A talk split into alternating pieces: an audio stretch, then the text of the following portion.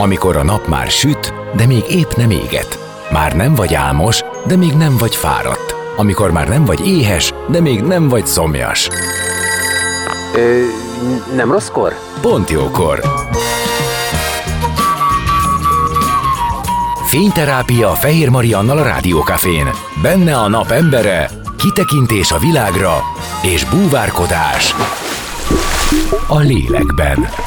Minden hétköznap délelőtt 10-től délig. Pont jókor!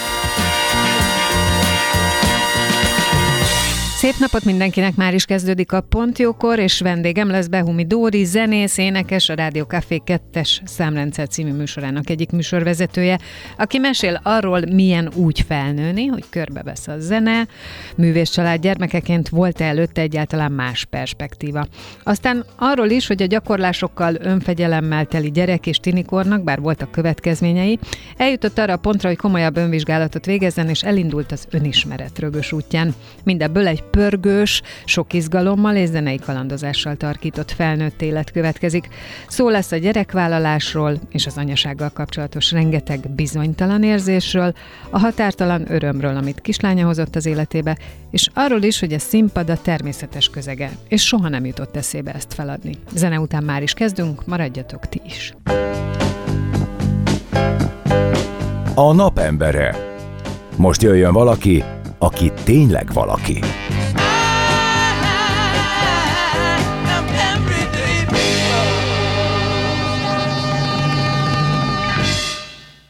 Szép napot mindenkinek! A napembere Behumi Dóri, énekesnő, zenész, a Rádiókafé egyik műsorvezetője, akit köszöntök. Szia! Sziasztok! Térjünk egy kicsit ki, ahonnan te jössz, uh-huh. zenész, művész család, tehát a uh-huh. bölcsőben már. Igen. Te ringatóztál feltétlenül a zenére. Igen, igen, igen, igen. Um, Valóban sok zenész van a családomban, a felmenőim között, és ha nem is zenész, akkor, akkor táncos, meg volt képzőművészi nagypapám, ő festő volt, Szudi Nándor. Az ő felesége, Dános Lili, zongoraművész volt, aki Weiner Leo tanítványa volt többek között a Zeneakadémián. A nagymamám ő csoda gyerek volt. Fischer Annival indultak együtt a pályán, Varro Margit növendékeként, ő már hat éves korában mint csoda gyerek a zene akadémiára járt, és a Liszt Ferenc Zeneművészeti Főiskolának a, a, a folyosóján, ahova én jártam, aztán mint fuvolista, ki volt téve a nagymamámnak a bekeretezett ö, ö, igazolványa ami a, zene, a zeneakadémiai igazolványa, mint hat éves, mert a nagymamám is ott tanított, ahova én aztán jártam, ő is tanított engem zongorázni például, kötelező zongorára. Úgyhogy a nagymamám zongoraművész volt, ö, ö, a nagybátyám ő ő ütős, ő a Boni Filharmonikusoknál volt nagyon sokáig, úgyhogy igen, az édesapám balettáncos volt az operaházban, az édesanyám sokáig néptáncolt, aztán tánckritikusként működött Szudi Eszter. Úgyhogy igen, volt Nem is minden. nagyon volt itt más lehetőség, nem? Nem, nem volt. Nem És a nagyon. fuvola, az hogy jött neked? A fuvola az úgy jött, hogy zongorázni kezdtem, tehát az ugye alapvetés volt, hogy valami hangszert nálunk tanulni kellett, vagy hát nem kellett, hanem egyszerűen igen, magától értetődő volt, és zongorázni kezdtem 9 éves koromban, de abban nem voltam nagy tigris, szóval nem volt ilyen nagyon kiemelkedés, akkor azt mondta a családunk egyik barátja, hogy szerintem ennek a kislánynak fuvolázni kéne, az biztos milyen jól menne neki, és aztán így is lett. Elkezdtem 10 éves koromban fuvolázni. Um, az, az tényleg jól ment már kezdettől fogva, de aztán így, így sokat gondolkodtam ezen így az elmúlt időszakban, amikor így a pályámat mondjuk végig gondoltam. Az ember az életek közepén így végig gondol dolgokat, hogy addig mi történt vele és miért. Nekem tulajdonképpen az is lehetett volna, hogy nem a fuvola, tehát hogy nem, igazából itt nem a, a fuvolázáson volt a hangsúly, hanem a zenén. Tehát nekem a fuvola az csak egy eszköz volt arra, hogy a zene, zene közelébe lehessek, vagy zenélhessek. És nagyon érdekes, hogy most a, a kislányomon látom, aki meg csellózik, második éve, ő tíz éves, hogy, hogy azért én rajta nem látom a, azt a fajta elkötelezettséget, vagy örömöt a csellózás közben, egyelőre, mint, mint amit én éreztem, amikor fuvoláztam, holott ő, ő legalább olyan tehetséges csálóból, mint amilyen én voltam fuvolából, tehát ez, ez így, így mostanában kiderült, de nem, nem látom rajta sajnos ezt. Hogy, tehát, hogy mit tudom én, ha nem mondom neki, hogy gyere gyakorolj, akkor, akkor ott van a sarokban a csáló. Eszébe se jut, hogy hozzányúljon. De nem lehet, hogy azért ez egy kor is, tehát, hogy lehet. a kiskamaszkor az... Lehet, de én is tíz éves voltam, és én is zenész családban éltem, és ő is művész családban él, hiszen a férjem táncos, tehát, Na hogy... jó, de te nem emlékszel olyanra magadtól, hogy nem Én se, de figyelj, nem szerettem gyakorolni. De amikor már ott volt a hangszer a kezemben, uh-huh. tehát nekem ez egy alapvető örömet okozott, uh-huh. hogy meg tudok valósítani valamit a hangszeremmel, el tudok játszani egy melódiát, és az engem boldoggá tett, tehát az, hogy az ember nem szeret gyakorolni, az oké, okay, de ez egy szükséges rossz ahhoz, hogy aztán, aztán meg tud valósítani azt, ami aztán örömet okoz. Az eszténél ezt egyelőre nem, nem látom, egy kicsit azt érzem rajta, hogy így, így megfelelésből csinálja, aminek természetesen, hogyha ez így marad, akkor nyilván az lesz a vége, hogy abba hagyja, mert azt ugye nem akarjuk, hogy, hogy tehát csak azért nem kell csinálnia, mert az anyukája azt szeretné, meg ő tehetséges, ez egy nagy dilemma egyébként egy szülőnek, hogy hogy merre viszed a gyerekedet. Tehát, hogy ha látod, hogy ő tehetséges és kiemelkedőbb a többi közül, de mondjuk neki nem okoz örömet, akkor mennyi értelme van egyébként azt erőltetni. De szerintem ez még simán megváltozhat. Tehát ő még csak tíz éves, nagyon kicsi, lehet, hogy meg, meg tudod, mi nagyon érdekes, hogy, hogy arra is rájöttem, hogy, hogy ez a fajta zene oktatás, ami Magyarországon van, és sajnos ezt, ezt, ezt én vállalom, ez az én privát véleményem, de miután 15 évig tanítottam, és most van egy gyerekem is, aki zenét tanul, azt kell, hogy mondjam, hogy rettenetesen messze van a magyar zeneoktatás az alapfokú attól, ami valójában egy gyereknek örömet okoz. A szolfés az például a szolfés is, az, az egy olyan szükséges terület, rossz, amin, amin el lehet bukni, nem? Hát nem, nem is az elbukás, mert a szolfés egyébként állat érdekes, mert itt volt a vendégünk Kelemen Barnabás egy pár héttel ezelőtt, Egyébként szerintem fogják is a hallgatók hallani nem sokára vele a beszélgetést, mert szerintem jövő héten őt lehet majd megint hallani ismétlésben, de, de itt most ez nem, nem a próbóhelye, hanem csak az jutott eszem, hogy a Barnamással pont arról beszéltünk, hogy azt mondta, hogy az a baj az alapfokú oktatással Magyarországon, pont ugyanazt mondta, mint én, hogy eltávolítja a gyerekeket a zene örömétől. Tehát, hogy annyira egy ilyen vonalas, és, és szigorú keretek között tanítja, és csak a klasszikus, és csak a, csak a, a meg az elmélet szintjén, ugye a szolfés mentén, mit tudom én, ami, ami egyáltalán nem időszerű és napra kész.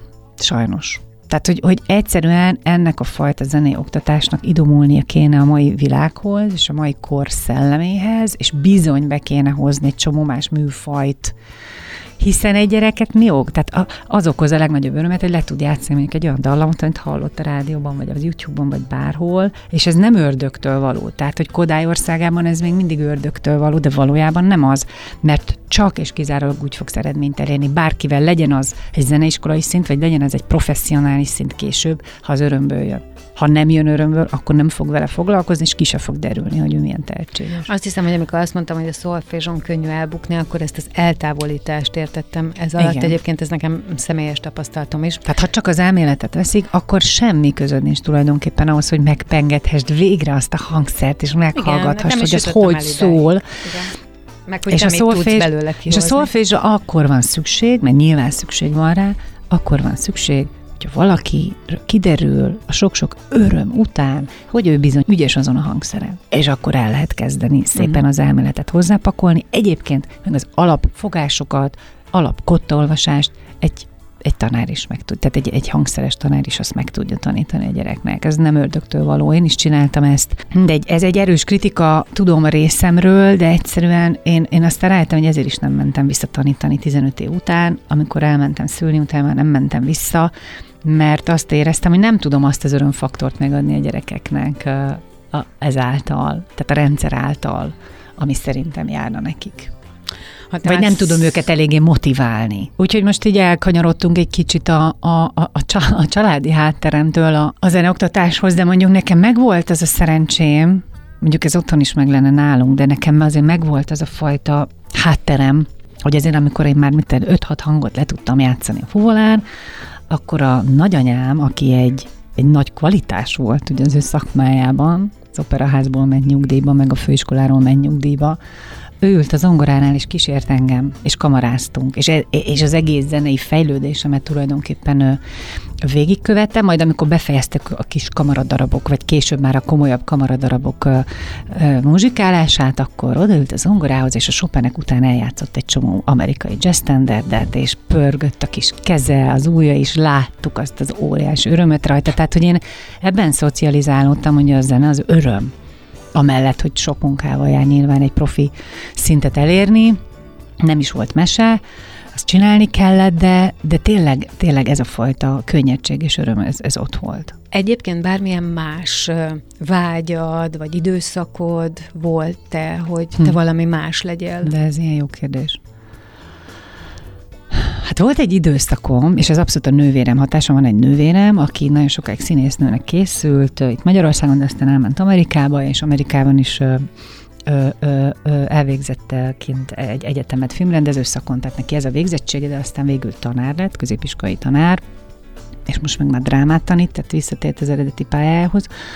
Ö, nekem ő egy ilyen idolom volt, ő négy évvel idősebb nála, és ő miután színésznőnek készült, ezért én az összes verset tudtam, amivel ő jelentkezett, vagy amit megtanult, dalokat, a zenéket, amiket hallgatott. Tehát tudod, amikor egy nagy testvér ilyen hatása van a kisebbre, és hát aztán én is ott találtam magam végül az érettségi évébe, amikor elmentem a színművészeti főiskolára felvételizni musical szakra, mert az olyan adott volt. Jó, jó. Ja, mert gyerekkoromtól indultam ilyen szavalóversenyeken, amikkel mindig nagyon jól szerepeltem, meg prózamondon, és akkor ilyen adekvát volt, hogy jó, akkor elmegyek a színművészetinek a musical szakára, hiszen valamennyire tudok mozogni, énekelni tudok, itt még a fúvola, ugye akkor még ne, itt nem jött képbe, majd az éneklést ezt elmondom, és, és akkor el is jutottam a harmadik rostáig előszörre, amikor felvételiztem, de valahogy azt éreztem, hogy ez egy ilyen tök jó próba volt, tehát így tettem magammal egy próbát, hogy hogy tudom megállni a helyemet mondjuk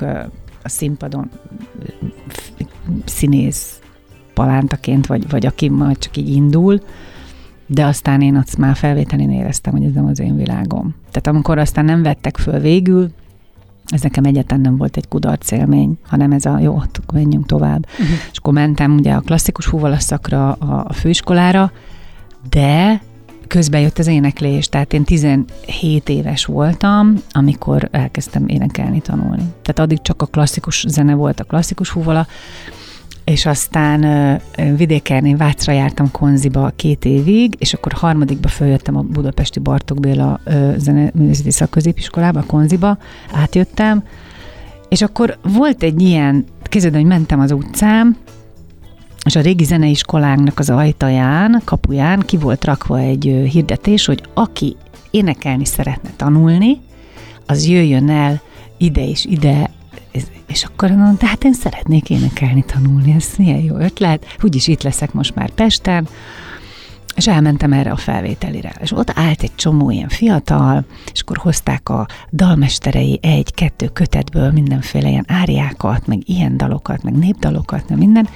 Én meg tudtam, mint egy két népdalt, meg hát ugye konziba jártam, ott kell tudni népdalokat, meg hát ugye anyám néptánc, tehát nálunk ez a néptánc, ez így volt, én is néptáncoltam, tudtam népdalokat, azokat, és a Gácper című musicalből tudtam egy dalt, amit saját magam tudtam zongorázni. Le, lekísértem, és akkor bementem el a felvételire, és akkor emlékszem, hogy elkezdtem énekelni a népdalt, és így rám szóltak, hogy jó, jó, jó, de nem kell ilyen hangosan, lehet halkabban.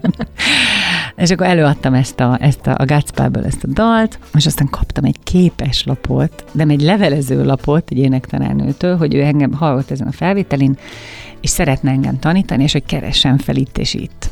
És akkor felkerestem itt és itt, ami egy ilyen nyolcadik kerületi, nagyon durva helyen lévő zene, suli, vagy egy ilyen általános iskola volt, és emlékszem, hogy ilyen penész szag volt benne, nagyon taszító volt az egész, és akkor bekopogtam ehhez a hölgyhez, és mondtam, hogy én vagyok én, és köszönöm a, a lehetőséget, de én ide nem fogok járni, mert hát ez nekem ez nekem így nem esik útba, vagy nem tudom, de ez, ez így teljesen irreleváns, ez a nyolcadik kerület, én ide nem fogok.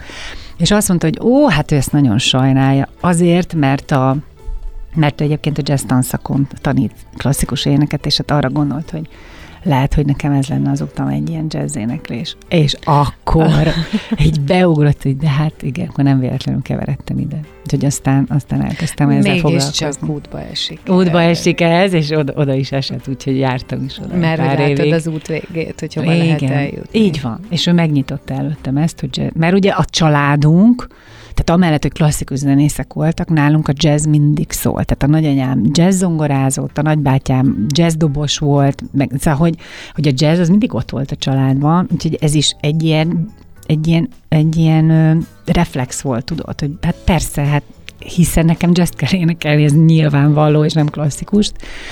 Úgyhogy akkor az éneklés az így jött.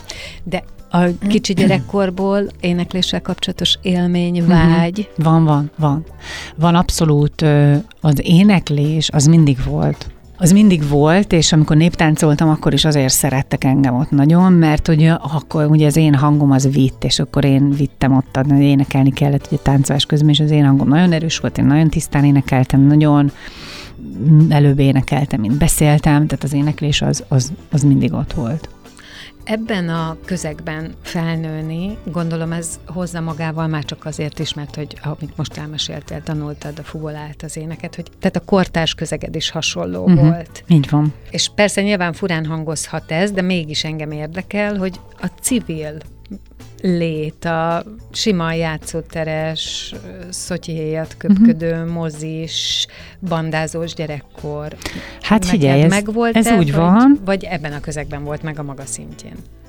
Ez úgy volt, pontosan, ahogy az LGT szám mondja, hogy amíg te játszottál a téren, addig én egy, én a hangokat nyűvtem az zongorán.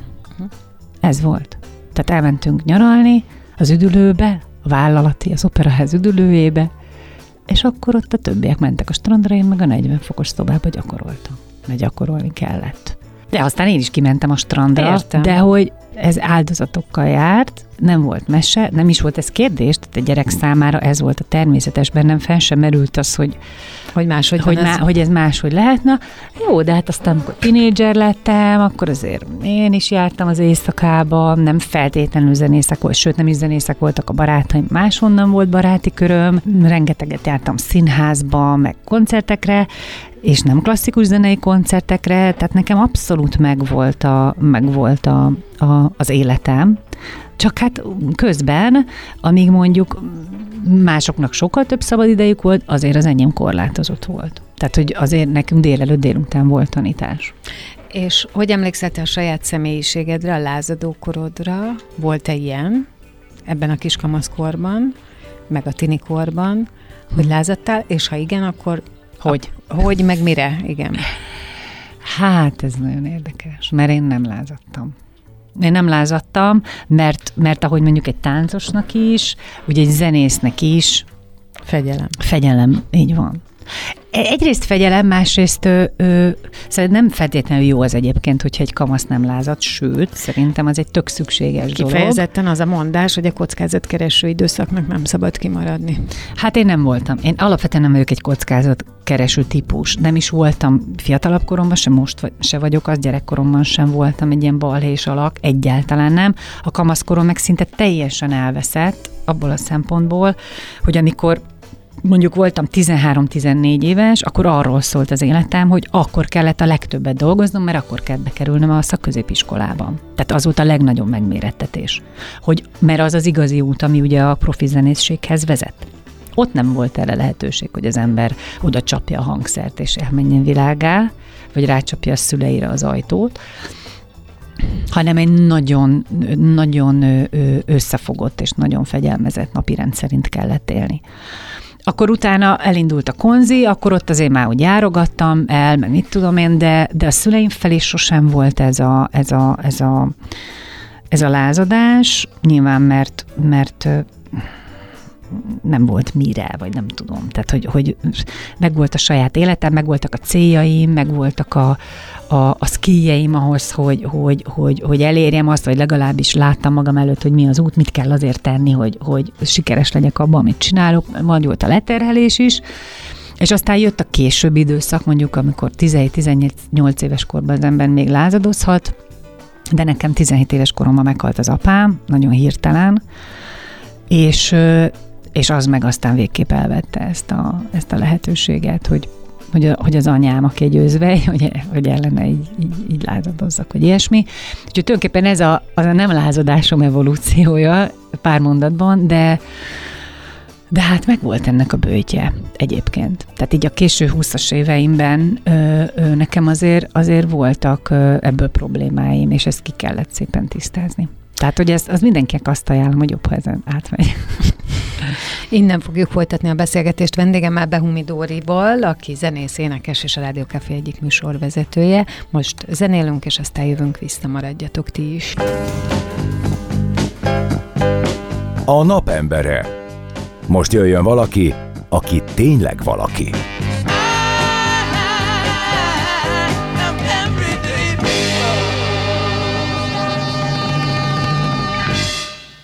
És már is itt vagyunk a napembere továbbra is. Behumi Dóri, zenész, énekes, a Rádió Café egyik műsorvezetője, és az életedet, az életednek a korai szakaszát vettük át, és azt, hogy milyen lehetőségeid is voltak, meg milyen választásaid is voltak. Ugye művész családból jöttél, te magad is korán elkezdtél hangszeren játszani, zongorán, aztán fuvolán, és aztán később jött az ének, de a jazz az mindig ott volt, a maga a zene is, meg a jazz éneklés lehetősége, vagy kívánása is ott volt. Ilyen típusú életpályájú embereknek nagyon csillogónak és pörgősnek tűnik az ő felnőtt élete, de azt is lehet tudni, hogy ez olyasmi, olyasmi mint a sportolóké egy kicsit, nem? Hogy, hogy a korai szakaszban a felnövés ideje alatt nagyon sok fegyelemre, önmegtartóztatásra, gyakorlásra van szükség, hogy ide eljuss.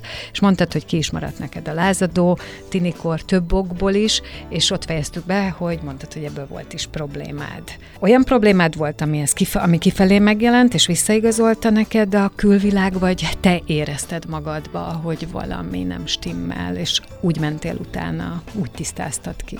Úgy jött, de az már, már úgy, úgy sejtegettem, tehát hogy, a, hogy mondjuk az anyukámmal való kapcsolatom az, az, az egy ilyen nagyon szoros, nyilván, egy nagyon, nagyon szeretetre alapuló valami, de hát nem egy egyszerű. Tehát egy anyalánya kapcsolat szerintem az alapvetően nem, Sosem nem egyszerű. egyszerű. És mindig tudtam, hogy ez egy kicsit olyan, olyan problémás, de nem rossz értelemben, hanem csak olyan sok dolog van benne, összetett inkább úgy mondanám. De úgy igazából az ajtócsapkodáson kívül, meg egymás lehúrogásán, meg fel, felcsattanásokon kívül nem jutottam messzebb ebben a dologban, egészen addig nem, amíg aztán nagyon nem lettem beteg. De olyannyira beteg lettem, hogy majdnem meghaltam. Tehát lett egy ilyen betegségem, kórházba kerültem, és nem azt mondom, hogy ez állt ennek a hátterébe, tehát hogy ez nem egy egyenes út volt, mm de az elfolytások meg biztos Egyáltalán, tehát hogy így van, tehát hogy, hogy egyáltalán nem, ne, tehát nem azt mondom, hogy, hogy ennek kell történnie, hogyha az ember ezt nem tisztázza, meg nem is volt ennyire hogy mondjam, tehát hogy félre ne értse senki, nem, nem, tehát nekem nem volt se bántalmazott gyerek, semmi, tehát hogy egy teljesen normális gyermekkorom volt, és a kapcsolatunk is normális volt, de minden szülő-gyerek kapcsolatban vannak neuralgikus pontok, amik lehet, hogy soha nem okoznak problémát, és lehet, hogy van, amikor meg problémát okoznak. És az, ez hogy, így elég fontos. És az, hogy én beteg lettem, az sem ennek köszönhető. Tehát én nem azért kerültem kórházba, mert nem lázadtam anyám ellen kamaszkorba, tehát nem, nem, ez, nem az egyenes útja volt ennek. Soha nem lehet tudni, hogy az ember miért lesz beteg, tehát lehet azt mondani, hogy van ennek lelki oka, de mondjuk nekem autoimmunbetegségem lett, és azért az egy nagyon fura ügy. Tehát, hogy nem, amikor nem az van, hogy elesel az utcán, és szanaszét töröd magad, az valószínűleg nem egy ilyen lelki ügy, de mondjuk egy autoimmunbetegség az már lehet inkább az, vagy egy hajlam, amit valami ki, ki pattint, Na mindegy. Rövidre zárva, nagy nehezen megmentettek az orvosok, elmúlt az életveszély, öt hét után kikerültem a kórházból, akkor még hónapokig otthon lábadoztam, de az egyen, de amikor már tudtam járni, tehát amikor már ki tudtam menni az utcára, az első utam egy pszichiáterhez vezetett. Mert és, és akkor sem volt még bennem ez, ez, egyébként ezekről nem nagyon szoktam beszélni, erről a betegséges dologról. Igen, nem hallottam még Nem, ezt, nem, hát én nem turnézok ezzel igazából. Értem, de én azért megköszönöm, hogyha most beszélsz róla, mert Igen, ez, hát ez tanulságos, ez tanulságos, hogy, hogy ő, ő, Egyébként volt egy élethelyzet is, ami elég béna élethelyzetben is vittem magam akkor, tehát hogy volt egy ilyen elég béna kapcsolatom. Hát akkor sok minden is sok minden összejött. nem? Igen, igen, igen. És akkor elmentem a, a, a pszichiáterhez, aki, aki egy szuper fej, és ö, ö, és nem azért mentem el, mert én úgy, tehát hogy mert volt bennem egy ilyen tudás, hogy úristen, most, most most, azért fejteni. haltam meg majdnem, mert most itt izé uh-huh. van, mert mondom, mert akkor a traumák nem történtek az életemben, de azt mondtam magamnak, hogy azért az, hogy 28 éves korában az ember egyik pillanatról a másikra minden előzmény nélkül bekerül, mert annyira beteg lesz, és annyira küzdenek az életéért, tényleg, mint egy ilyen villámcsapás, és épp hogy, épp hogy valahogy meggyógyítják, vagy úgy tűnik, hogy, jó úton van a gyógyulás felé, vagy így elindítják a gyógyulás felé, mert korán sem voltam még jó, amikor végül aztán hazakönyörögtem magam a kórházból, de elmentem, és, és, és már azt mondtam, hogy biztos itt van valami, amit így meg kell nézni, hogy ez micsoda. És akkor elmentem, és akkor elkezdtünk beszélgetni arról, hogy milyen élethelyzetben vagyok, igen, van ez a kapcsolat, jó, hát ez nem jó, ezé, oké, okay, rendben van, de ezen így túl is, kb. egy ülés után így túl is lettünk ezen, hogy ez valószínűleg nem ez, mert hogy ez egy ilyen tiszta a fejemben ez az egész, hogy ez tudjuk, hogy nem, jó, hát oké, nem. De hát akkor mi? Na hát, és akkor azért pillanatokon belül kiderült, hogy itt ilyen családi dinamikák, vagy, vagy mit tudom, és akkor ezzel, ezzel akkor elkezdtünk így, így foglalkozni. Egyébként kineziológushoz is elmentem, tehát egy sztereóba csináltam ezt a kettőt, és tök jól működött, úgyhogy egyébként egyáltalán nem hittem a kineziológiában, most sem nagyon hiszek, de azért el- elmentem, hogy biztos, ami biztos alapon minden oldalról nézzünk meg ezt a betegséget, mert azért ez elég nagy para volt. És szerintem a kineziológus is segített. Én És ezt meg is mondta egyébként a kineziológus, hogy figyelj, egyetem kell, hogy higgyél ebben. Ezt akartam mondani. tökre ez nem kell. Igen. Csináld meg, amit mondok, az majd jó lesz. És egyébként nagyon durva dolgok derültek, hogy ott is a gyerekkorom. Tehát az anyám, tehát amikor csecsemő voltam, de hogy így... A eh, kineziológiához képes feltárni ilyen magzati traumákat is, Igen, ami egyébként igen. egyáltalán nem a szülőnek a hibája. nem, ez senkinek nem ez senkinek hibája. nem hibája, hanem a fejlődés közbeezése ez történt, és a módszerei, nem tudom, És hogy pont ez volt. gyakorlatok, Igen, voltak ezek a, gyakorlatok, és képzeld el, hogy azon az ülésen, például a kineziológusnál, amikor ez, ez így fölmerült, hogy, hogy megtaláltunk egy ilyen eseményt, hogy hogy mit tudom én, egy éves voltam, és akkor az anyám elment két hétre nyaralni, és ott hagyott valami nőnél, hogy az majd vigyáz rám, valami ismer, tehát hogy nem, nem egy idegen Igen. embernél, de valami néninél, és az anyám mindig mesélte, hogy, hogy vissza, tehát visszajött két hét után, és nem voltam hajlandó rá se nézni, úgy csináltam, mint aki nem ismeri. És képzeld el, hogy ezen az ülésen én, én olyan szintű dühöt éreztem, hogy ezt hogy tehette meg. De tényleg ilyen mindent elsöprő harag és méreg volt bennem. És amikor harmadikon volt a kinéziológus, és amikor leértem a földszintre, addigra elmúlt, mert azt mondta a, a kinéziológus, hogy csak azt ne felejtsem el, hogy, hogy hogy mindent a szülő, mindent a legjobb tudása és, és a jó indulata szerint tud, tudása szerint akar csinál. csinálni. Igen, igen. És ez mire leértem, ez már így, így meg is állt, és, és kimentem a kapun, és úgy éreztem, mint egy ilyen, mint akit így kipucoltak belül. Tehát, hogy mentem végig ezeken a stációkon szépen, ezekkel a segítségekkel, én abszolút hiszek ebbe, mert, mert mindenkinek van az életében. Egyrészt ilyen beakadás, ami a korábbiakból fakad, családi kapcsolódásokból, illetve rengeteg veszteség éri az embert élete során, lehet ez egy kudarc, lehet valakinek az elvesztése, lehet egy, egy betegség, egy, egy, egy szakítás, trauma, egy, igen. egy, egy Barátság. költözés, akár egy barátság elvesztése, így van. Tehát nagyon sok trauma van, és nem, nem mindig ugyanúgy reagálsz rá. Mert lehet, hogy az egyiken csak így átsétálsz, de a következő annyira megakad, hogy az már zavar az életedben, és igenis azt gondolom, hogy akkor kell valaki így, aki elmondja neked, hogy jó, de hát ilyen van, igen. És akkor itt, itt tovább lehet ezen lendülni. Vagy nem te vagy a hibás, vagy nem, tehát nem, nem kell magad ostorozni emiatt, vagy nem tudom. És akkor így szépen végigmentél ezeken, és megjött a valamiféle kikönnyülés, Meggyógyultál? Meg, meggyógyultam, így van. Mondjuk ez azért az orvosoknak köszönhető, tehát ne felejtsük el, hát hogy az ember nem attól gyógyul meg, Igen, hogy, azt a hogy fel, jól feltalál magában egy gondolatot, és azt el, elhessenti, akkor már megszűnik a a córász, mert nem szűnik meg. Tehát, hogy én azóta is gyógyszert szedek, meg szteroidokat kellett szednem nagyon sokáig, meg ilyen, ilyen ilyen izé, vérátömlesztéseket kaptam, szóval, hogy azért ez ne, nem úgy nézett ki, hogy, hogy itt elképzeltük, hogy majd akkor egy másik keret lesz, és az jobb lett, szóval nem így van. Tehát mindenkit csak erre tudok biztatni, hogy az orvostudományon hinni kell.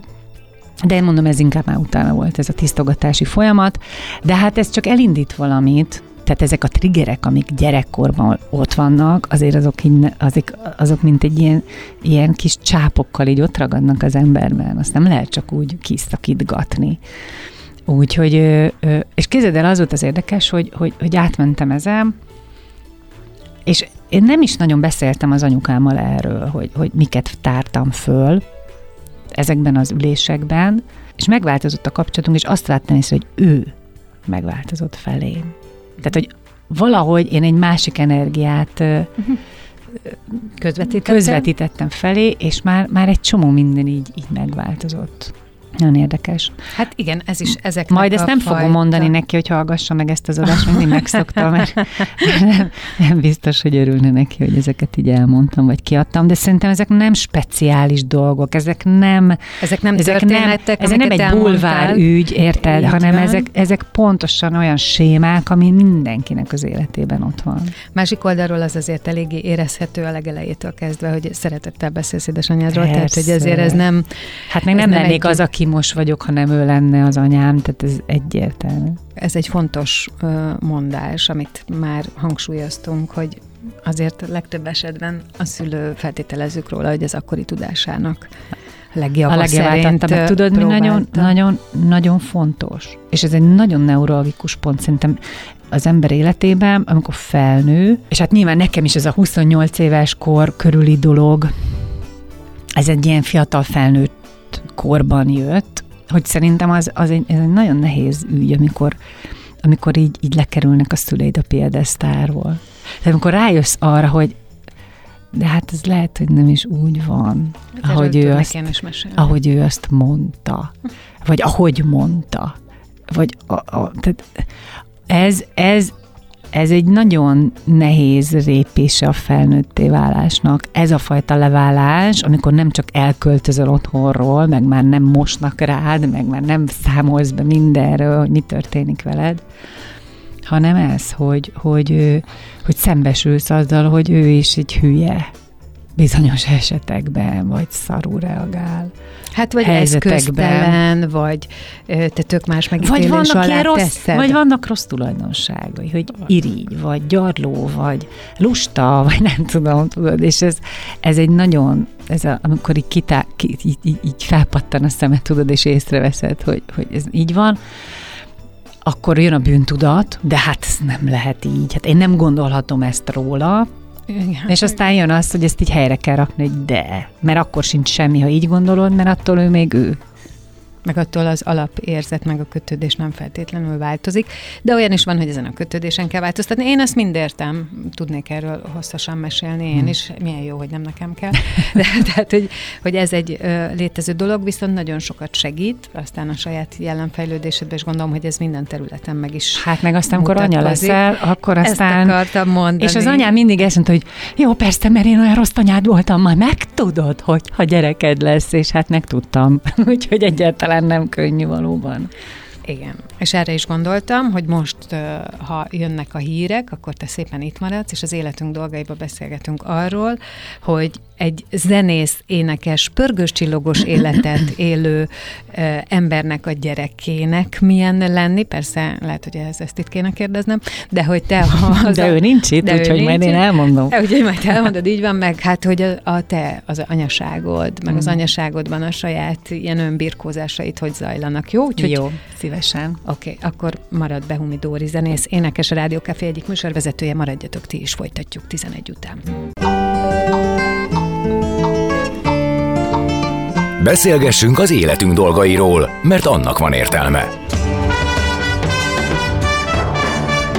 Színház, zene, életstílus, kitekintés a világra és búvárkodás. A lélekben. Pont jókor. Fehér Mariannal a Rádiókafén.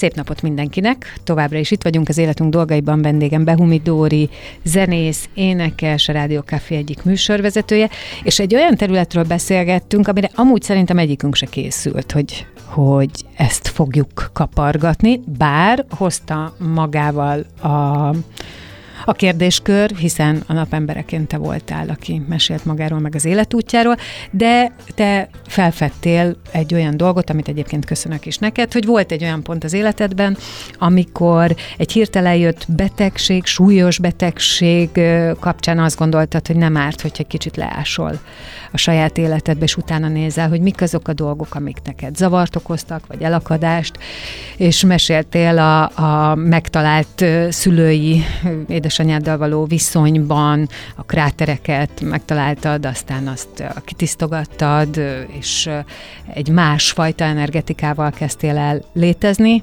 ami egyébként az ő részéről is változást hozott. Egyébként ez még egy nagyon fontos dolog, hogy azt szokták mondani, hogy ezeknek a különböző önmunkáknak a haszna az az, hogy elkezdesz máshogy működni. Tehát nem az van, hogy te akkor holnaptól irányítottan új szokásokat veszel fel, hanem Figyelj, mind, minden energia tehát köszöntöm egyébként a hallgatókat, akik most kapcsolódtak be. Hát igen, azért mondtam már, hogy még volt. szóval, hogy ez energia, tehát az egész világ az energia, és hogy te most már más energiát fogsz így kifele, akkor visszafele is másik más jön. Most, aki most kapcsolódva, nehogy azt higgye, hogy egy ilyen most az ezotéria spirituális igen, nem, kéz, van. nem nem, nem, nem lesz itt izé angyal, angyal keresés, meg vízér keresés a stúdióban. nem, most jön az a rész, hogy elmesél meséled, hogy te, a te anyaságod milyen, Uh, ugye neked tíz éves a kislányod, uh-huh. és uh, hát hogyha most plusz 20 év múlva ülnénk itt, és nem tudom, hogy cselló művész lenne, akkor valószínűleg vele is úgy kezdeném, hogy szia Eszter, hát művész családból jössz, édesanyád zenész énekes, édesapád táncos, milyen sors várt volna rád szerinted, hogyha nem az, hogy a művészet irányába menj, de nyilván ezt majd meglátjuk, hogy hogy lesz, de te hogy emlékszel arra, amikor ezt a gyerekvállalást, amikor a gyerekvállalás bejött az életetekbe, mert hát ez egyébként téged, vagy titeket a munkától egy kicsit el is szólít. Mindenkit ö, szerencsés esetben, de azért vannak olyan szakmák, amelyek, amelyeket lehet csinálni. Csinálni otthonról is. Szerintem az Eszti nem lesz 20 év múlva cselló művész, mert hiába csellózik, de szerintem nem ez lesz az ő útja, de ez majd derüljön ki 20 év múlva. Azért van más, amit, ami őt érdekli. Például a tánc. Tehát, hogyha már itt van Tehát a zenészség, meg a táncosság, de apukár táncos, táncos volt, szóval igen, akkor induljunk ki. Inkább nem? táncos igen. lesz, vagy nem tudjuk, mi lesz, és nem is kell ezt még most tudni. Láttam én őt kicsi korában tütübe pózolni. Ja, hát igen, persze van. De mindig táncol, szóval az, az van. Meg ő, meg ő neki az, hogy tehát én mindig, tegnap is voltam egy összejövetelen, és így beszélgettünk a gyerekeinkről, mindenki mesélt a gyerekéről, és, és azt akart, és elkezdtem egy ilyen mondatot, hogy hát az Esztin egyáltalán nem olyan, aki így, így a figyelmet így igényli, de, és akkor eszembe jutott, hogy de, mert amikor három éves volt, akkor például az egész operaházi dülőnek be kellett ülni a társalgóba, mert ő egy táncos estel készült, és azt mindenkinek végig kellett nézni, és jegyet is szedett rá. Tehát, Azért ez egy elég tudatos Igen, de, de köz, én arra gond, igen, gyerek. igen, csak én arra gondoltam, hogy ő nem, nem az a fajta cserfes kislány, uh-huh. aki középre perdül, mint én voltam, hogy akkor most figyeljetek, mert akkor én most eléneklem, nem tudom mit, hanem ő oda akar adni valamit. Uh-huh. Tehát ő azért szeretné, hogy ezt lássák, mert ő adni akar ezzel. És az, hogy ő még fogalma sincs, hogy mit fog csinálni mondjuk arra a zenére, mert ő improvizálni fog, csak ő azt szeretné átadni, hogy ez milyen klassz dolog. Tehát ő inkább egy ilyen típusú. Tehát hát ő nem egy ilyen extrovertált. ott van az öröm. Abszolút ott van, csak nehogy elrontsuk. Igen, ott van, ott van az öröm. És akkor, tehát, hogy ilyen indulásai mindenképpen vannak, de mondom, tehát, hogy ő például a társaságban se szeret a társaság középpontjába lenni, meg ő inkább szerény, meg, tehát, hogy nem ez a fajta ilyen exhibicionista gyerek, aki, aki kiköveteli a figyelmet. Ő inkább kreatív, és, és szereti így odaadni másoknak, ami neki örömet okoz. Inkább ezt így fogalmaznám meg. És akkor a, karrierjének tulajdonképpen az első lépése az volt, az tíz éves, hogy a Rutkai Bori, akivel ugye nagyon szeretjük egymást, a Budapest Bárban együtt énekelünk, Borikának van az a csodálatos zenekar a, a Rutkai Bori Banda, ami egy gyerek zenekar, már gyerekeknek szóló zenét játszik, nem gyerekek játszanak benne, hiszen ők felnőttek, és ö, de hát imádom a Bori, annyira kreatív és csodálatos dolgokat csinál színpadon, nagyszerűek a szövegei, remekek a dalok, tehát ez egész egy ilyen szuper produkció, és valahogy ők az Esztivel így egymásra találtak. Tehát két ilyen álmodozó típus. Tehát a Boris ez az exhibicionista, hiába áll elő a színpadon, hanem ő is inkább ez az öröm megosztó zenész és előadó, a Borika. És az Eszti is ilyen. És valahogy a Bori meg az Eszti így teljesen így egymásra kattantak, akkor volt az Eszti azt hiszem 7 éves. És akkor a Borika felkérte az Esztit, hogy először három éves volt, amikor a Borika klipjében szerepelt, a Citrom cirkuszban, egy forgatáson, és akkor utána énekelt már a következő lemezén, meg aztán koncerten is énekelt, fellépett a, a Borikával. Um, mint vokalista. akkor vonult 7 éves, vagy majdnem 8. És akkor mi elmentünk a férjemmel megnézni a, az esztit, hogy mit csinál, mert ők ezt tök privátban csinálták a Borival. Tehát próbáltak, izé, mit tudom én, én néha átnéztem a, a számokat, de nem nagyon erőltettük meg magunkat otthon az esztivel, hanem hiszen ezt egy ilyen bulinak fogtuk föl, de azért az eszti tudta, hogy hát a színpadra kell menni, akkor azért tudni kell a dalokat, nem és akkor borikával próbálgattak néha, mert mit tudom, átvették a dalokat, bementünk a férjemmel megnézni, és teljesen ledöbbentünk egyébként azon, hogy a gyerek az az tényleg úgy érzi magát a színpadon, tehát akkor már tényleg magamat láttam. Tehát akinek az a természetes közege, hogy hello, itt az öröm, gyertek, mennyire jó, együtt vagyunk, csinálunk valamit, tehát ez, ez, ez megvan neki, és éppen ezért nem jön zavarba a színpadon, mert sokkal nagyobb a, a fegyelme, a koncentrációja, tehát egy igazi szín, mert ilyen egy igazi színpadi ember nem azért van ott, mert minden áron azt akarja, hogy ráfigyeljenek, hanem mert át akar adni valamit, és közben tud koncentrálni. Tehát, hogy profin előadni valamit. És az ezt én ezt láttam, és, és az egyik koncerten a Farkas Robi volt a vendég, aki ugye Budapest Bárnak a vezetője, ott hegedült a, a, a Borikánál egy-két számban, és hát ő látta az Esztit. És akkor az Esztitől felkérte, hogy lépjen fel a Budapest bárra. De mindent, de nem, nem előttem, tehát hogy ez mind függetlenül tőlem történt. És mondta nekem a Robi, hogy figyelj, majd az Eszti eljön, és elénekli a rumbát. Hát, ja, mondom, persze, biztos, hát jó. És akkor ezt a Robi nem felejtette el, és következő évben elhívta, úgyhogy az Eszti föllépett a Budapest bára már a Kobuci kertben, elénekelte a rumbát. Volt egy ilyen koncert, ahol így a következő generáció is megjelent. De egyébként az, és, és most be is fejezem mindentől kezdve a gyerekajnározását, mert szerintem ez tök ellenszenves egy három percen túl már, hogyha túl sokat beszélek, hogy, ő, ő, ő, hogy ez lement, és erről nem beszéltünk otthon. Tehát ő nem beszélt erről többet. Tehát ez nem volt téma, hogy most ő, érted, most ő felállt a színpadra, felállt a színpadra, elénekelte 600 ember előtt, vagy mit, hányan voltak, 600-an, 700-an, elénekelte, jó napot kívánok, másnap reggel iskola van. Értem, én imádom, hogy beszéltél erről, és azt is gondolom, hogy nyilván minek után mindkét szülője színpadon áll, és ő ezt tudja, és tudta, és ez természetes, sőt, hát ő neki aztán azt lehet mondani, hogy több generációra Így van. tekintve. Hát igen, mert a férjem családja is azt mind a ketten balettáncosok az operaházban, onnan ismerjük egymást, tehát a családjaink is ismerték egymást, tehát hogy mindenhonnan. Tehát neki nincs menekvés, mondjuk igen. így. De ha visszaemlékszünk, akkor a kérdés az volt, hogy te, tehát te... Hogy én jutottam el a gyerekig. Nem, hanem amikor a gyerekvállalás uh-huh.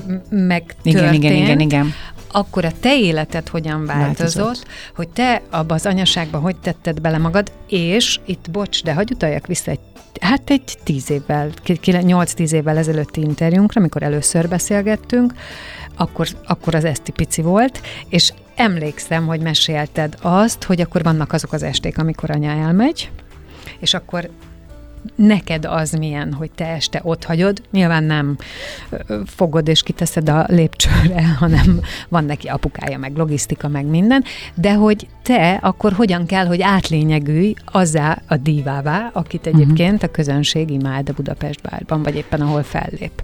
Hát, Úgyhogy ne lökjél le engem erről a kérdésre, mert nem látod, foglak, látod, mert én erről nagyon-nagyon szívesen beszélek. Mert ez ugyanolyan fontos, mint hogy mondjuk a gyerekemről beszéljek, sőt szerintem fontosabb, mert mert a gyerek az egy kicsit ilyen privátabb dolog, meg szerintem ez kicsit ilyen visszatetsz az ember. Egyáltalán ennyire sokat én nem beszél gondolom, gyerekéről. hogy az, hanem az egy nagyon fontos dolog, hogy te hogy élted meg, mert a gyerek attól olyan, feltehetően, Igen. hogy a te megélésedből hát én úgy éltem meg, ő komfortosan jön ki. Én úgy, értem, úgy éltem meg, hogy nekem bennem fel sem merült az, hogy én hát, hogy háttérbe fogom szorítani a, nem is a karrieremet, hanem a hivatásomat azért, mert nekem gyerekem van. Uh-huh. Ez nem volt egy, egy, egy opció. Hanem az volt, hogy én már alig vártam, hogy visszaállhassak a színpadra, és az ezt már három hónapos volt, amikor én először az A38-ra visszamentem felépni, de mondjuk két szoktatás között. Tehát az volt, hogy mondjuk oda mentem, elénekeltem három számot, és már mentem is haza. De nekem ez létszükséglet volt, méghozzá azért, mert mert gyerekvállalás egy, egy kicsit félelmetes volt, olyan szempontból, hogy olyannyira lefedi az egész életedet, onnantól kezdve, hogy megszületik, sőt, ha onnantól kezdve, hogy terhes leszel, vagy várandós, hogy, hogy, hogy egy kicsit meg is ijedtem ettől, mert úgy éreztem, és ez most egy tényleg egy nagyon őszinte vallomás, de úgy éreztem, hogy így el, elveszítem a, a személyiségemnek egy részét.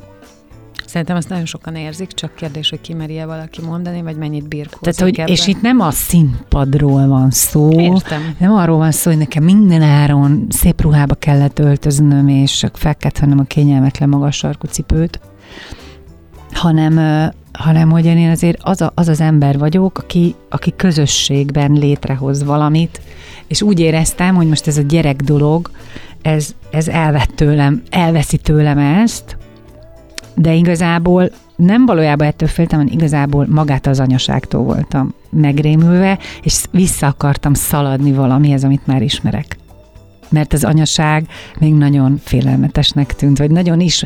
Nem, nem maga az anyaság volt félelmetes, hanem én egy olyan típus vagyok, aki az új dolgoktól nagyon fél először, és hát ez egy abszolút új dolog volt. Tehát az, hogy születik egy gyerek, azt se tudod, hogy mi van, mit kell csinálni, mi történik, izé, semmi nem úgy működik, a tested nem úgy működik, egy ilyen izé, hormon ködben élsz, nem emlékszel dolgokra, egyfolytában bőgsz, tehát hogy és kellett nekem egy ilyen kapaszkodó hogy visszataláljak saját magamhoz, hogy azt érezzem, hogy ja, de tényleg ez én vagyok, igen, várj, mert fölmegyek elé, nekem oké, oké, oké, stimmel, ez én vagyok. Itt tudsz visszakapcsolódni. Igen. És akkor, de milyen, ezt még sosem nem fogalmaztam meg egyébként, soha.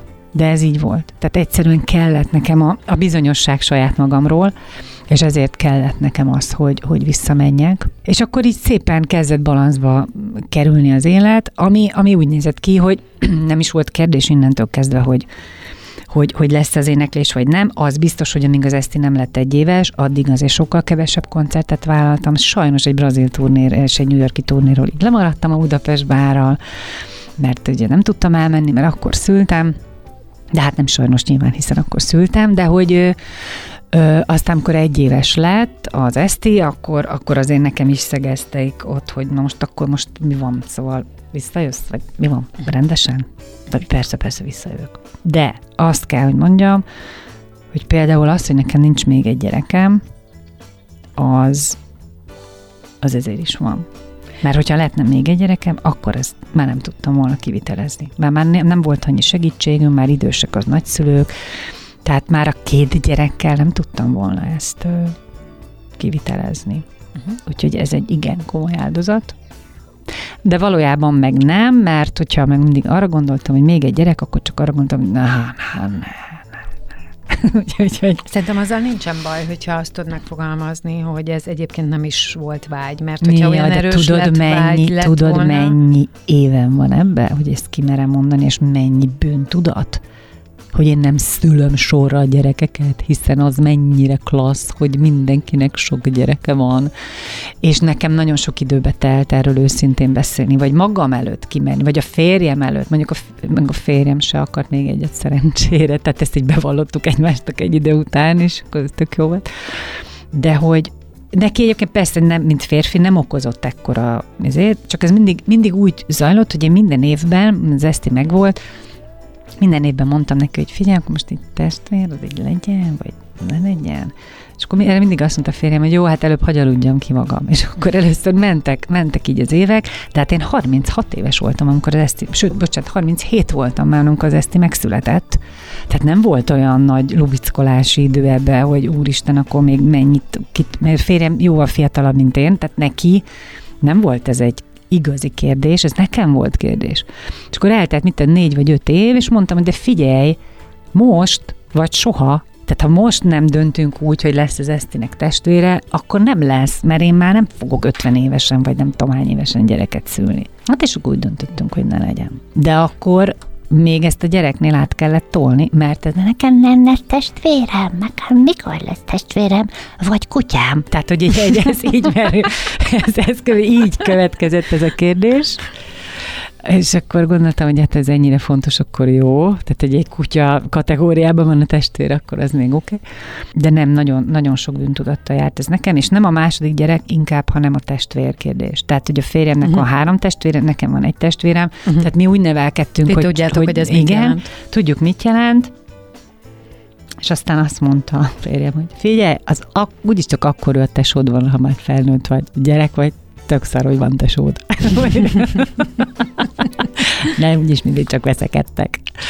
Úgyhogy ezt így meg is beszéltük, úgyhogy mondtam a kislányomnak, hogy nem lesz fiam testvéred, hanem majd szerezzél barátokat, mert az fontos.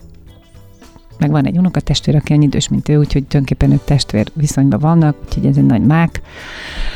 De ez volt az én nagy izé, vallomásom, így a testvérvállalásom, meg a gyerekvállalásról, ami valóban egyébként úgy zajlott, hogy onnantól kezdve én mentem koncertezni, a férjem meg akkor vigyázott rá, vagy ha ő nem, akkor mondjuk, itt tudom én, nagyapa vagy nagyanya, de azért nekem úgy alapvetően nem havi szinten nincs olyan nagyon sok koncertem. Tehát mit tudom én, hogyha nagyon sok van, akkor az maximum tíz, de az már nagyon sok.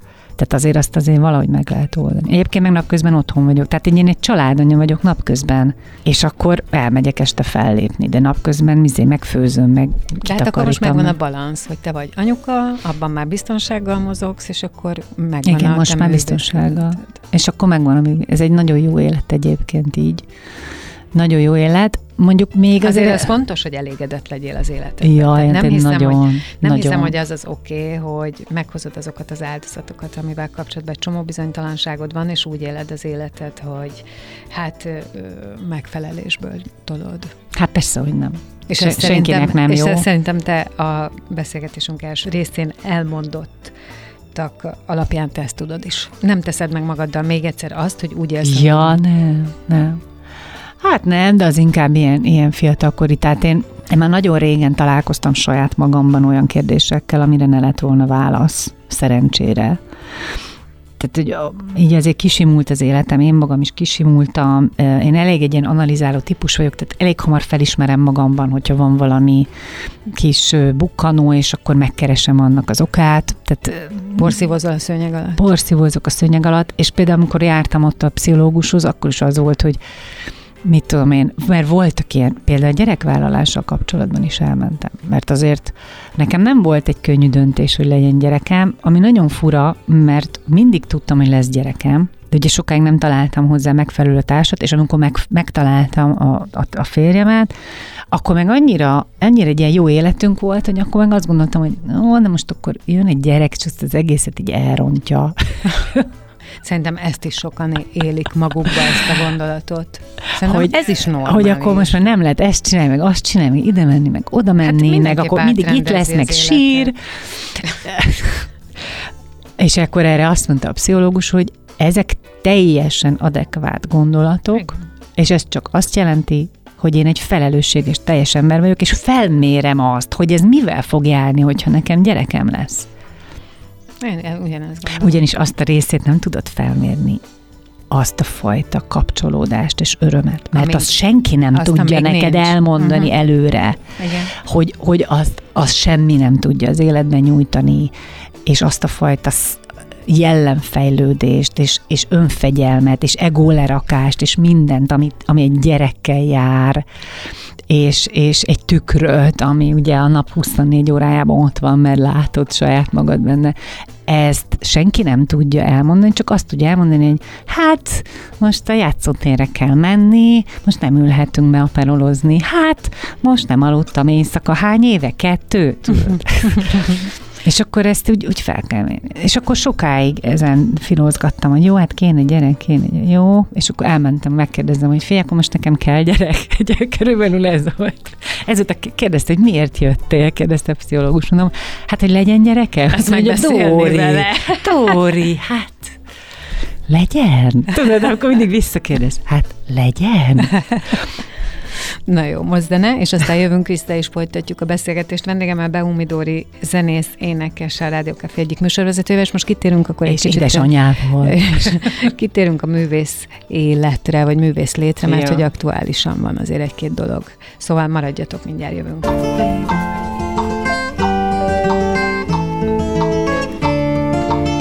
Beszélgessünk az életünk dolgairól, mert annak van értelme. Színház, zene, életstílus, kitekintés a világra és búvárkodás. A lélekben. Pont jókor. Fehér Mariannal a Rádiókafén.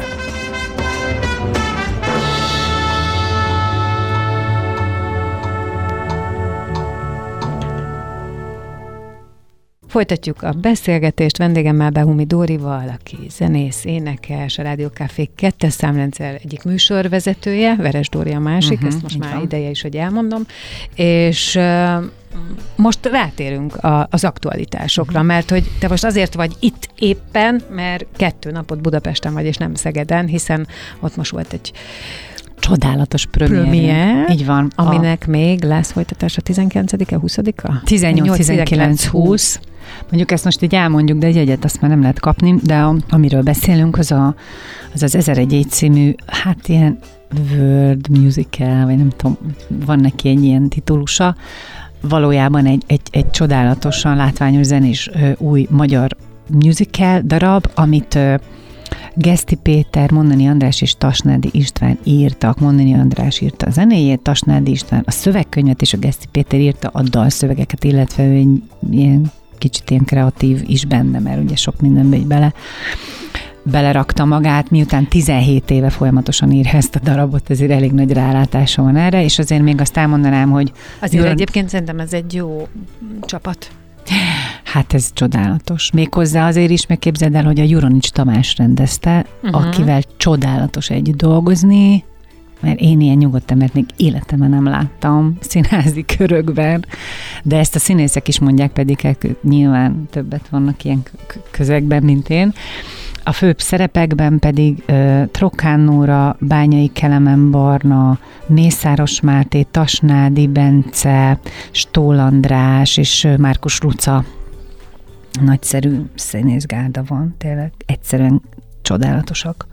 Táncosok és a mindenféle más népek, szóval állatok, Neked nagyon változatos is az életed ilyen szempontból, ugye jön a produkció, Jaj, akkor arra teljesen igen. rá kell tenni magad. Igen. Én azt gondolom, hogy ez azzal együtt, hogy itt biztos, hogy vissza kell köszönjön a fegyelem, a gyakorlás képessége, a teljes fókuszáltság, de amellett ez mindig új színeket hoz neked saját magadról is, nem? ez egy ad, adomány. Szóval ez egy, ez, egy, ez egy olyan szerencse, hogy az ember ért valamihez mondjuk valamennyire, és akkor adatik neki az, hogy, hogy, hogy így ilyen sokféle dologban részt vehet, mert ha csak ezt a darabot vesszük, ugye a, a Péter szerette volna, hogy benne legyünk, a Geszti Péter szerette volna, szerinte az milyen nagyon jó geg ne, hogyha a jazz meg azban éneklő három lány, a Váci Eszter, a Kozmorsi meg én benne lennénk ebbe a darabba. Találta ki ezt annak idején. Az Orsi aztán nem került bele a darabba a saját döntése miatt, viszont az Eszter meg én ezt nagyon nagy melszélességgel, vagy válszélességgel, szóval, hogy nagyon tártkarokkal fogadtuk ezt a lehetőséget, és ö, ö, hát akkor még nem tudtuk nagyon sokáig, hogy mi lesz a szerepünk ebbe a darabba. Ez egészen addig is sem derült ki, amíg el nem kezdtük próbálni ezt a darabot. És aztán a Juronics Tamás talált nekünk mindenféle ilyen kis helyeket ebben a darabban, ahol felcsilloghatunk, hiszen ugye se színészek nem vagyunk, se táncosok nem vagyunk, énekesek vagyunk, de ugye mint nem szólistaként működünk az Eszterrel, mert, mert arra ott vannak a színészek, úgyhogy mindenféle ilyen kis gegeket kitalált. De azért én éneklünk, tehát lehet minket hallani. Betétek, rep, betét. Igen, azt én, én repelek benne, de de, de, de az Eszter is énekel, én is énekelek, szóval azért lett nekünk ottan feladatunk szerencsére. Uh, és hát ugyanakkor meg egy ilyen lubickolás nekünk ez az egész. Egy, egyrészt én még a Szegedi Szabatéri színpadon nem, nem léptem fel, Na, az is egy ami hát dolog. önmagában ugye Igen. négyezer ember minden este. Tehát ezt most 24 ezer ember látja, mert az összes jegyet eladták előre, anélkül, hogy az emberek tudnák, hogy egyáltalán mire mennek, mert ugye most volt az ősbemutató. Um, meg hát olyan emberekkel, akikkel még nem dolgoztam együtt, és aztán ebből kikerekedett valami még annál is sokkal csodálatosabb, mint amit elképzeltünk. Tehát, hogy egy olyan, olyan csapat, hogy vagyunk vagy százan, tehát rengetegen, ahol tényleg mindenki nyitottan és szeretettel bánik a másikkal. Szóval ez egy annyira ritka dolog. És az az igazság, hogy, hogy ez, ez, ez annyira boldoggá tehet egy művészt, hogy, hogy nem kell a valóságban élnie, hanem csak a saját valóságában, tudod, az, hogy, hogy, hogy, hogy mi tényleg a sors kegyeltjei vagyunk ilyen szempontból, hogy, hogy a minden hétköznapunk olyan, mint egy ünnep, mert megszínesítik ezek a munkák, és egy ilyen álomvilágba kerülünk, amellett, hogy nyilván keményen dolgozunk, de én a Budapest bárral is egyébként ugyanígy érzem magam, 15 év után is, ugyanez az örömfaktor megvan, ezt mindenkit csak biztatok, hogy akinek van tehetsége, az tegye bele a munkát, mert akkor ilyen klassz élete lehet mind nekem. És a Budapest bár, a Hát rengeteg megy, igen. tudom, hogy megy. Múltkor pont néztem, ami koncertet, ott sem volt már elővétel utáni egy, Igen. szóval hogy ezt nagyon szeretik a népek. Szeretik. Most jött ki az új lemezünk, a tíz után, tehát mindig van valami újdonság, már megvan a következő lemeznek a terve. Hát Ez egy nagyon jól működtetett gazdasági egységnek is tűnik, és egy nagyon jó művész közegnek is. Hát figyelj, a jól működött gazdasági egység az, az annyi, hogy hogy ugye mi a piacból élünk, tehát hogy minket nem támogat senki, nem kapunk pénzt sehonnan. Úgyhogy ezt, ezt, ezt muszáj jól gazdaságilag működtetni, hogy ennyi ember, mert ez egy nagyon nagy stáb. Igen. Tehát ugye 17-en vagyunk csak az alapstáb, ugye van a 12 énekes, az 5 zenész, és akkor ugye van a crew, meg van, vannak a háttéremberek, tehát mi, mi sokan vagyunk, tehát ha elindulunk, akkor ez egy ilyen komboly, meg hát ez, tehát a, a, az, hogy, hogy nincsen, nincsen ö, ö, állami támogatás, meg sem, sehova nem csapódunk, mert a függetlenségét ezt mindig meg kellett, hogy őrizze ez a csapat, és akkor a piac. Ami egyébként nem könnyű ám, tehát főleg a Covid óta azért nem ugyanaz, mint, mint annak idején. Főleg egy ilyen nagyszabású dolgot, ami csak élőben játszik, speciális körülményeket igényel, mert akusztikus hangszerek vannak benne, és csak nagy színpadot tud, mert, mert azért sokan vagyunk, nem leg- legnagyobbat, de azért nyilván egy kávézóban nem tudunk elmenni, tehát hogy azért limitált a fellépési lehetőségeknek a, hely, a, a száma, ilyen szempontból, hogy sokan vagyunk. Tehát az, az, az tényleg egy nagyon profi hátteret igényel, aki ezt így működteti.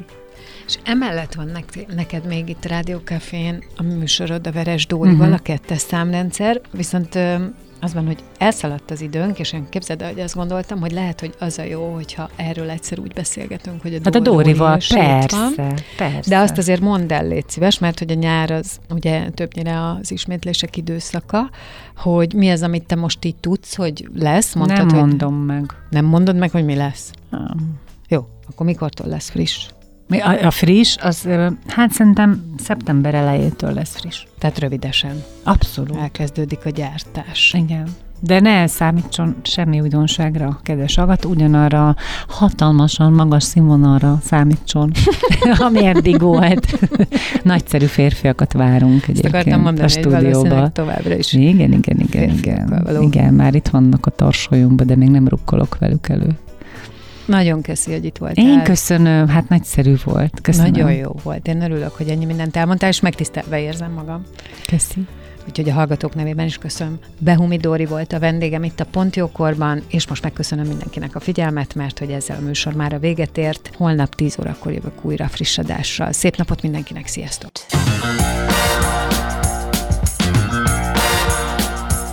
Dél van.